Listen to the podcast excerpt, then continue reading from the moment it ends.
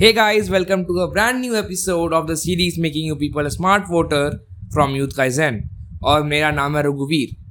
तो यार ये वाला जो पॉडकास्ट है ये बहुत और ज़्यादा दिनों के बाद आ रहा है क्योंकि कुछ और रीजंस थे तो देरी के लिए माफ़ी चाहता हूँ बट अब पॉडकास्ट लगातार में आएँगे। तो अब मैंने अपने पॉडकास्ट का नाम अनबायस्ड ऑरल से यूथ काइजन चेंज कर दिया। नाउ इसका रीज़न है और इसका रीज़न बहुत जल्दी एक नए यूट्यूब चैनल पे मैं इसका रीज़न जो भी है, वो मैं बना के डाल दूँगा या एक नया ब्लॉग में डालूँगा जिसमें आपको ही समझ आ जाएगा कि that why I change the name of the podcast अब ये जो नाम है यूथ काइजन पहले थोड़े से देर, थोड़ा सा हम इसके बारे में बात कर लेते हैं और फिर अपने मेन टॉपिक पे आते हैं। तो यूथ काइजन जो कि इस जो पूरा टर्म है, इसमें एक वर्ड आता है काइजन और काइजन एक जापानीज वर्ड है। जिसका मतलब होता है कॉन्टिन्यूस चेंज और डेवलपमेंट मतलब लगातार में कुछ चेंज और डेवलपमेंट करना। और इसी के वजह से मैंने ये सोचा कि इस वर्ड को लेकर एक कंटिन्यूस यूथ डेवलपमेंट के लिए मेरा मेरा मेन एम था। और क्यों ना मैं अपने उस अनबायस्ड ऑरल को एक और अच्छे नाम या एक अच्छे एम की तरफ़ डायरेक्ट करूँ जो कि सही में वो मेरा जो रियल एम है, वो आप सबको दिखाता है। तो गाइज़ आज जिस टॉपिक को हमने सेलेक्ट किया है, वो वो है बहुत ही ज़्यादा इंपॉर्टेंट टॉपिक और वो ये है कि how Covid aid that India received during this whole secondary pandemic could effect इस फॉरेन पॉलिसी मैं इस पॉडकास्ट का टॉपिक मैंने इसलिए सेलेक्ट किया बिकॉज़ ये थोड़ा डिफरेंट था।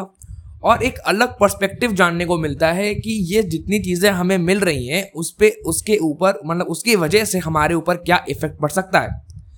तो इंडिया ने अभी हाल ही में सेकेंड वेव इंडिया झेल रहा है और अभी भी इंडिया लगातार सेकेंड वेव के अंदर है। नो मोस्ट प्रोबेबली शायद कुछ लोग बोल रहे हैं कि that India has touch the peak क्योंकि केसेस काफ़ी डाउन मतलब ठीक ठाक लेवल पे डाउन हो रहे हैं। और इंडिया ने इस समय फॉरेन एड रिसीव की थी। अब इसी पे बात करते हुए हैप्पी मैन जेकब ये एक फॉरेन एडवाइज़र थे पहले, उन्होंने द हिंदू पे एक एडिटोरियल लिखा। और उस पूरे एडिटोरियल का जो क्रिस्प आइडिया था, आज हम इस पॉडकास्ट में डिस्कस करेंगे, जिसमें मैंने थोड़ी बहुत और रिसर्च करके समझा है कि एक रियल इशू क्या है और ये फॉरेन एड की ज़रूरत क्यों पड़ी और ये फॉरेन एड से क्या इफ़ेक्ट पड़ेगा इंडिया पे। तो ये दो पार्ट्स में है कि like why Indian India got like why India need the foreign aid और उसके बाद क्या एडवर्स इफ़ेक्ट पड़ेगा। तो सबसे पहली बात, ये फॉरन एड का झंझट इतने ज़्यादा न्यूज़ में इसलिए because after sixteen years India ने फ़र्स्ट टाइम फॉरेन एड लिया इंडिया ने आज तक कोई भी फ्लड कोई भी ड्रॉट या कोई भी ऐसी बुरी कंडीशन आई हो इंडिया ने कभी भी किसी फॉरेन नेशन से फॉरेन एड नहीं ली है। Because it is important it's been sixteen years that India took any foreign aid ना लास्ट टाइम जब इंडिया ने फॉरेन एड ली थी तो वो थी बिहार फ्लड जो 2004 में आई थी। और उस समय मनमोहन सिंह जी ने मतलब 2004 में जब इंडिया ने लास्ट टाइम क्या बोलते हैं फॉरन एड ली थी for the Bihar floods Manmohan Singh ji ने ये स्पीच दी थी that India would be self reliant in future India अब फ्यूचर में एक सेल्फ रिलायंसी की तरफ़ जाएगा। वो किसी और नेशन पे डिपेंडेंट नहीं होगा अपनी मदद के लिए या अपनी एड के लिए। अब हम आगे बात करते हुए ये देखते हैं कि इसकी ज़रूरत क्यों पड़ी? Why there was a need तो ये ये स्टेप इसलिए लिया गया था because there was a very large shortages of oxygen beds ventilators various medication regarding the Covid Covid के लिए जितने भी ऑक्सीजन बेड्स होते हैं वेंटिलेटर्स और इन सब चीज़ों की बहुत बड़ी लेवल पे कमी पड़ रही थी इंडिया पे। मेडिकेशन भी काफ़ी तक कम हो रहे थे, जैसे आपने रेमडेसिविर और फिर इन सब के बारे में सुना था। और वैक्सीन्स की भी काफ़ी ज़्यादा कमी इंडिया में हो रही थी। और अभी तो इतनी कमी है कि अब जो 18 टू 44 का एज ग्रुप वाला वैक्सीनेशन चल रहा था, उसको भी काफ़ी स्टेट्स ने बंद कर दिया है। अब हम देखते हैं कि इंडिया ने कौन कौन सी कंट्री से फॉरेन एड ली है तो काफ़ी बड़ी लिस्ट है, मैं आपको बताता हूँ। USA Russia France Germany Australia Ireland Belgium Romania Luxembourg Singapore Portugal Sweden New Zealand Kuwait Mauritius इन कंट्रीज़ से इंडिया ने फॉरेन एड ली है। नाउ एक बहुत इंपॉर्टेंट पॉइंट यहाँ पर यह आता है that India also accepted aid from China ये ऑलमोस्ट वन वीक हो गया है इस न्यूज़ का, मैं अभी बता रहा हूँ वैसे। But India has accepted aid from China और गवर्नमेंट ने इसका जस्टिफिकेशन में ये दिया है कि there is no conceptual problem regarding it तो गवर्नमेंट कुछ ऐसा नहीं गवर्नमेंट ऐसा कुछ नहीं बताना चाह रही है या कुछ ऐसा नहीं दिखाना चाहती। कि कुछ कंसेप्चुअल प्रॉब्लम है या कुछ मतलब इंडिया और चाइना की कुछ अच्छी रिलेशंस बन रहे हैं और इंडिया नेगोशिएशन कर रहा है। गवर्नमेंट का ऐसा कोई भी दिखाने का मतलब नहीं है। अब हम आगे बात करते हैं तो एक और बहुत बड़ी न्यूज़ ये है कि इंडिया में अभी तक सिर्फ़ दो वैक्सीन चलते थे, वो थी कोविशील्ड कोविशील्ड जो कि इंडियन वर्जन है एस्ट्राजेनेका की, जो कि सीरम इंस्टीट्यूट ऑफ़ इंडिया पुणे बनाती है, और दूसरी है कोवैक्सीन जो Bharat Biotech I I C M R के साथ मिलकर उन्होंने बनाई थी। अब इन दोनों वैक्सीन के सिवा इंडिया में एक और नई वैक्सीन इंट्रोड्यूस हुई है, जिसका नाम है Sputnik vaccine Sputnik five vaccine from Russia ये वैक्सीन अभी currently doctor Reddy's lab provide करा रही है इंडिया को, और इसका हर एक डोजेज का रेट है ninety nine double nine five मतलब nine hundred ninety five rupees each और एक और बात ये भी है कि इस वैक्सीन का सिक्सटी परसेंट जो भी है मतलब sixteen percent, sixty percent of what the vaccine have in India वो इंडिया प्रोड्यूस करेगी। तो ये वैक्सीन रशिया से जो वैक्सीन है, वो इंडिया में अब इस्तेमाल हो रही है और ये हैदराबाद में इसके टेस्टिंग हो भी गई है। टेस्टिंग नहीं मतलब इसका डोजेज लग भी गया है। बट अब हम बात करते हैं, एक थोड़ी सी और छोटी एक डिबेट हो रही है कोने में कि इंडिया में जो भी फॉरेन एड आ रहा है वो किधर जा रहा है, वो गवर्नमेंट ने अभी तक क्लियर नहीं किया और इसके लिए कोर्ट में केस भी हुआ था, उसका भी कोर्ट में केस अभी चल रहा है। जब मैं इस पॉडकास्ट को रिकॉर्ड कर रहा हूँ, तब की मैं बता रहा हूँ, शायद शायद कोर्ट का केस दो तीन दिन में बाहर आ जाए। तो अब आपको सिचुएशन समझाने के बाद कि इंडिया ने फॉरेन एड लिया इन कंट्रीज़ से और ये सब हुआ तो अब मैं, हम आते हैं इस टॉपिक पे कि क्या इफ़ेक्ट है इन फॉरेन एड का हमारे फॉरेन पॉलिसी के ऊपर। सबसे पहला point Indian regional primacy is in effect India ने बहुत ज़्यादा लेवल पे वेंटिलेटर्स थोड़े बहुत बेड्स काफ़ी ज़्यादा वैक्सीन और दूसरे मेडिकेशन अपने रीजनल एरिया मतलब Indian subcontinent South Asia और साउथ ईस्ट एशिया इन सब इलाकों में प्रोवाइड कराए थे। और अब ये हो रहा है कि जब से इंडिया इफ़ेक्ट में है तो इंडिया ने जितनी भी सप्लाई है, वो रोक दी है और तभी इंडिया की जो रीजनल प्राइमेसी थी वो अब प्रॉब्लम में आ रही है। बिकॉज़ अब जो चाइना है, जो चाहता था कि वो साउथ एशिया का हमेशा से एक साउथ एशिया को हमेशा से मतलब एक रीजनल प्राइमेसी बने रहे चाइना की, वो अब इन जगहों पर जाकर वैक्सीन या जो भी नेसेसरी मेडिकेशन है, उसको यहाँ पर प्रोवाइड करा रहा है। अब एक और बहुत इंपॉर्टेंट पॉइंट ये है कि इंडिया का एक बहुत बड़ा ड्रीम था to become a the leading power in South Asia and not a balancing power मतलब इंडिया का ये एम नहीं था कि वो चाइना के सामने पावर को बैलेंस करे, जबकि इंडिया एक लीडिंग पावर बने साउथ एशिया पे, वो अब स्टेक पे है। Importance in Pacific region several countries including European Union and also the Quad ने ऐसा बिलीव किया था कि इंडिया एक स्ट्रैटेजिक और मिलिट्री सुप्रीमेसी साउथ एशिया में बना सकता है। मतलब जितने भी यू ईयू थे यूरोपियन यूनियन और अमेरिका यूएसए नेटो ग्रुप ये नेटो ग्रुप एक्सक्लूडिंग टर्की ये जितनी भी कंट्रीज़ हैं जिन कंट्रीज़ का ये दिमाग में चलता था कि डैट इंडिया चाइना के अगेंस्ट बिकॉज़ वो भी चाइना के सपोर्टर्स नहीं है तो चाइना के अगेंस्ट एक रीजनल प्राइमेसी या एक मिलिट्री या एक strategic primacy India South Asia में बिल्ड कर पाएगा बट ये चीज़ अभी थोड़ी सी थोड़ी सी उनके दिमाग में एक स्टेक डालेगी बिकॉज़ ये ऐसा इंप्रेशन उनके दिमाग में क्रिएट करती है कि that India is too fragile in handling difficult situations difficult situation को हैंडल करने में इंडिया थोड़ा सा फ्रेजाइल है और वो डिफ़िकल्ट सिचुएशन के समय थोड़ा सा मतलब बिखर जाता है या थोड़ा सा मतलब कमज़ोर हो जाता है। सेकेंड पॉइंट जिसके बारे में हम डिस्कस करने वाले हैं वो है डोमेस्टिक पॉलिसी इंडिया की डोमेस्टिक पॉलिसी मतलब इंडिया की इंटरनल प्रॉब्लम्स ये भी, क्योंकि आपको मालूम है, हर एक कंट्री के जो फॉरेन अफेयर्स होते हैं या जो फॉरेन की जो विंग होती है, वो विंग हमेशा दूसरी कंट्री की एक्सटर्नल पॉलि इंटरनल पॉलिसीज़ और इंटरनल पॉलिटिक्स और इंटरनल कंडीशंस पे भी ध्यान देती है बिफोर मेकिंग द रिलेशंस वो हमेशा देखते हैं कि क्या वहाँ की पॉलिटिकल पार्टी जो सेट पॉलिटिकल पार्टी है, क्या वो डिस्टर्ब तो नहीं है? कि क्या वो कोलिशन में तो नहीं बनी है? कि क्या वो जल्दी हिल तो नहीं जाएगी? बिकॉज़ एक इंटरनेशनल रिलेशन एक पॉलिटिक एक इंटरनल पॉलिटिक्स रिलेशन पे भी इफ़ेक्ट करता है।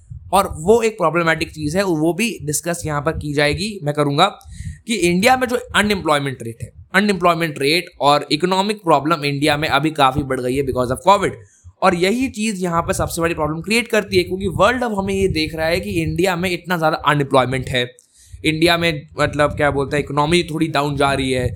तो ये सब चीज़ें भी एक बुरा इफ़ेक्ट क्रिएट करती हैं.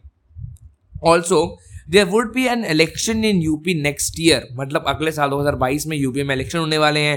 फिर 2024 में भी इलेक्शन है तो मैं एक लॉन्ग टर्म एक मेजर चीज़ गिन रहा हूँ कि इंडिया रिकवरी करेगी, है ना? सेकेंड वेव के बाद इंडिया रिकवरी फ़ेज़ पे जाएगी इंडिया थोड़े स्टेप्स लेगी, जिससे इकोनॉमी वापस आई एम्प्लॉयमेंट रेट बढ़े.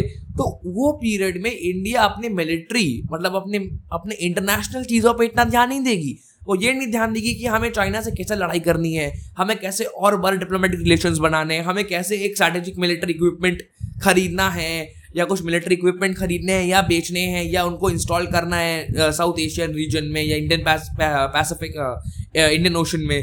तो ये सब चीज़ों पे इंडिया ध्यान नहीं देगी इंडिया ध्यान देगी रिकवरी पे। बट क्या फॉरेन कंट्रीज़ से उनको फ़र्क पड़ता है? Foreign foreign countries do not care about कि इंडिया के लोगों क्या कंडीशन है? उनको अपना फ़ायदा देखना है और अपने फ़ायदे के लिए वो ये देख रहे हैं कि इंडिया अगर अपना नहीं संभाल पा रहा तो वो उस ओशन का क्या संभालेगा? उस साउथ एशियन रीजन का क्या संभालेगा? चाइना के अगेंस्ट क्या खड़ा होगा? तो ये भी एक मेजर प्रॉब्लम है। थर्ड पॉइंट है, वो है इंडिया चाइना इक्वेशन इंडिया अभी कुछ समय पहले मतलब लास्ट ईयर और इस ईयर भी इंडिया डिप्लोमेटिकली अगेंस्ट था या उसके अगेंस्ट फाइट कर रहा था चाइना की वैक्सीन के अगेंस्ट क्योंकि इंडिया की जो वैक्सीन थी वो काफ़ी फॉरन एक्सेप्टेड है। तो अब ये भी एक प्रॉब्लम है। बिकॉज़ हमें ये भी नहीं भूलना चाहिए कि लास्ट एक गलवान कॉन्फ्लिक्ट भी हुआ था और ये सारी की सारी चीज़ें चाइना के अगेंस्ट इंडिया का टेंशन क्रिएट करती है। और अब ऐसा कंडीशन है कि अब हमारे ही इंडिया को चाइना से कोविड का एड लेना पड़ रहा है। तो आप खुद बड़े दिमाग से सोच सकते हो कि कैसे मतलब आपने अपने पड़ोसी से लड़ा और फिर आप पड़ोसी से ही अगले महीने जाके पैसे मांग रहे हो? तो ये थोड़ा सा मतलब अजीब चीज़ लगती है। और डिप्लोमेटिकली एक बड़े लेवल पे ये चीज़ मैटर नहीं करती बट एक इंटरनल मैटर पे या एक ग्राउंड लेवल पे ये चीज़ बहुत ज़्यादा मैटर करती है। अब discussing about the world view on it is also very serious जो वर्ल्ड ने जो एक पूरा व्यू बनाया था कि एक वर्ल्ड का रेटोरिक था कि अब जो बिज़नेस है वो हम चाइना के साथ नहीं करेंगे। ठीक है? आप सुन रहे हो कि लास्ट ईयर लास्ट मतलब last year two thousand twenty में जब कोविड बहुत ज़्यादा फॉरेन कंट्रीज़ में बढ़ रहा था तो लोग कह रहे थे कि that we will not do business with China हम चाइना से मैन्युफैक्चरिंग नहीं करवाएँगे और जो भी काम है वो नहीं करवाएँगे। और वो ऐसा विश्वास दिला रहे थे कि that India would be the next manufacturing hub अब ये चीज़, ये प्रॉब्लम है बिकॉज़ हमें मालूम है कि अब अब सबने बोल दिया, सब लोग बस बोलते ही हैं और अब वापस जा रहे हैं चाइना के साथ बिज़नेस करने। चाइना में अभी भी एप्पल है, चाइना में अभी भी ऑलमोस्ट बहुत सारे कंपनीज़ के, मैं आई गेस मेगा से बोलूँ, सारे कंपनीज़ के, ये टेक्नोलॉजी रिलेटेड कंपनीज़ के मैनुफैक्चरिंग हब्स चाइना में हैं। हमारे इंडियन कंपनी बोट की भी मैनुफैक्चरिंग हब चाइना में है। और चाइना में लेबर चीप है और स्किल है। तो ये स्टेटमेंट भी अब बस एक क्लेम ही रह जाता है कि इंडिया चाइना को रिप्लेस कर पाएगा। तो ये कुछ पॉइंट्स है जो हमने डिस्कस किए थे। डिस्कस हमने किए हैं अभी। और एक बार मैं आपको बता देता हूँ, एक क्रिस्प मतलब एक लास्ट में समरी दे देता हूँ कि इंडिया ने 16 ईयर्स के बाद एक एड ली है। दूसरी चीज़ कि इंडिया ने स्पटनिक फाइव वैक्सीन भी ली है इंडिया ने चाइना से एड भी लिया है। फिर हम बात करते हैं कि फॉरेन पॉलिसी में क्या इफ़ेक्ट पड़ता है तो इंडिया के रीजनल प्राइमेसी स्टेक पे है, क्योंकि इंडिया ने काफ़ी साउथ एशियन रीजन में वैक्सीन प्रोवाइड कराई थी और इंडिया काफ़ी ज़्यादा अच्छी रिलेशन बना पा रहा था बट अब वो खुद ही पिट रहा है कोविड की वजह से कोविड से खुद ही पिट रहा है तो अब वो कैसे दूसरे कंट्री को हेल्प कर पाएगा? उसके बाद डोमेस्टिक पॉलिसी कि इंडिया के जो इंटरनल कॉन्फ्लिक्ट या इंटरनल प्रॉब्लम्स होने वाले हैं, अभी कुछ समय के अंदर बिकॉज़ इंडिया को रिकवरी करनी है, उस रिकवरी में आपको पता है कितनी प्रॉब्लम्स होती हैं। वो सारी चीज़ें भी हमें बहुत मैटर करेंगी। और लास्ट है जो कि इंडिया चाइना इक्वेशन है। तो थैंक्स फॉर लिसनिंग गाइज़ और कुछ समय, मुझे थोड़ा सा आप दो मिनट का समय दीजिए, आपको मैं कुछ बनाना चाहता हूँ कि जब तक हमारा चैनल अनबायस्ड ऑरल था, हमारा पॉडकास्ट अनबायस्ड ऑरल था तब तक वी वर्ड ऑल मतलब हम सिर्फ़ पॉलिटिक्स के बारे में डिस्कस करते थे। बट नाउ कुछ मैंने चीज़ें यहाँ पे बदली हैं। मैंने चीज़ें ये बदली हैं कि डेट पॉलिटिक्स टॉक और न्यूज़ टॉक तो यहाँ पे रहेगी ही। उसके सिवा हम प्रोडक्टिविटी टॉक्स और थोड़े से और जो मतलब एक इंपॉर्टेंट जैसे लास्ट टाइम मैंने स्टॉक मार्केट पे वीडियो बनाई थी ऑडियो मतलब सॉरी पॉडकास्ट बनाई थी तो उस प्रकार से थोड़े से और इंपॉर्टेंट चीज़ें जो कि आपको एक स्मार्ट वोटर बनाने में हेल्प करेंगी, उसके बारे में भी डिस्कस करेंगे। और सेम नेम जिस नाम से आप इस पॉडकास्ट को अब पा रहे हो, जो कि है यूथ काइजैन उस नाम से एक सेम चैनल बनाऊँगा और I am planning I am just planning to open up a website to और देखो, ये बस एक प्लान है गाइज़ और मैं चाहता हूँ कि मैं इस प्लान को बुढ़े कैसे कंप्लीट कर पाऊँ। तो मैं बस ये बताना चाहता था लास्ट के इन दो मिनटों के अंदर कि अब मेरा जो थोड़ा कवर करने का फ़ील्ड है, वो थोड़ा ब्रॉड हो गया है।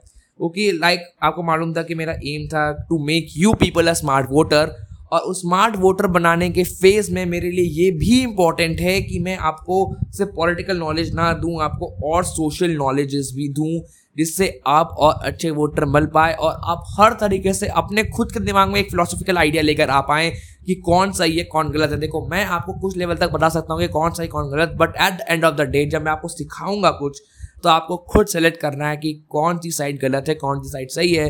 बिकॉज़ मेरा एम भी यही है कि लोग खुद चूज़ कर पाए कि कौन सही, कौन गलत। मैं ये नहीं चाहता कि हाँ आप जाके किसी एक स्पेसिफिक पार्टी को जाके वोट दीजिए, आप इसको जाके वोट दीजिए। बिकॉज़ हर बंदे ने कोई ना कोई गलती की और वो बस आपके लिए है कि आपको उसमें क्या फ़ायदा दिखता है, आप क्या समझ पाते हैं और वही सब करने के लिए आपको एक स्मार्ट वोटर बनना पड़ेगा। सारे old old old religious thought से बाहर निकलना पड़ेगा, फालतू थाट से बाहर निकलना पड़ेगा। थोड़ा लिबरल होना पड़ेगा, थोड़ा ब्रॉडर माइंड लेके चलना पड़ेगा, थोड़ा बड़ा दिमाग, थोड़ा लोगों की चीज़ों को समझने की कोशिश करनी पड़ेगी, उनकी भी दिमाग के बारे में बनाने की कोशिश करनी पड़ेगी। तो ये सारी चीज़ें आपको दिमाग में रखनी पड़ेगी। तो thank you guys for listening this was me रघुवीर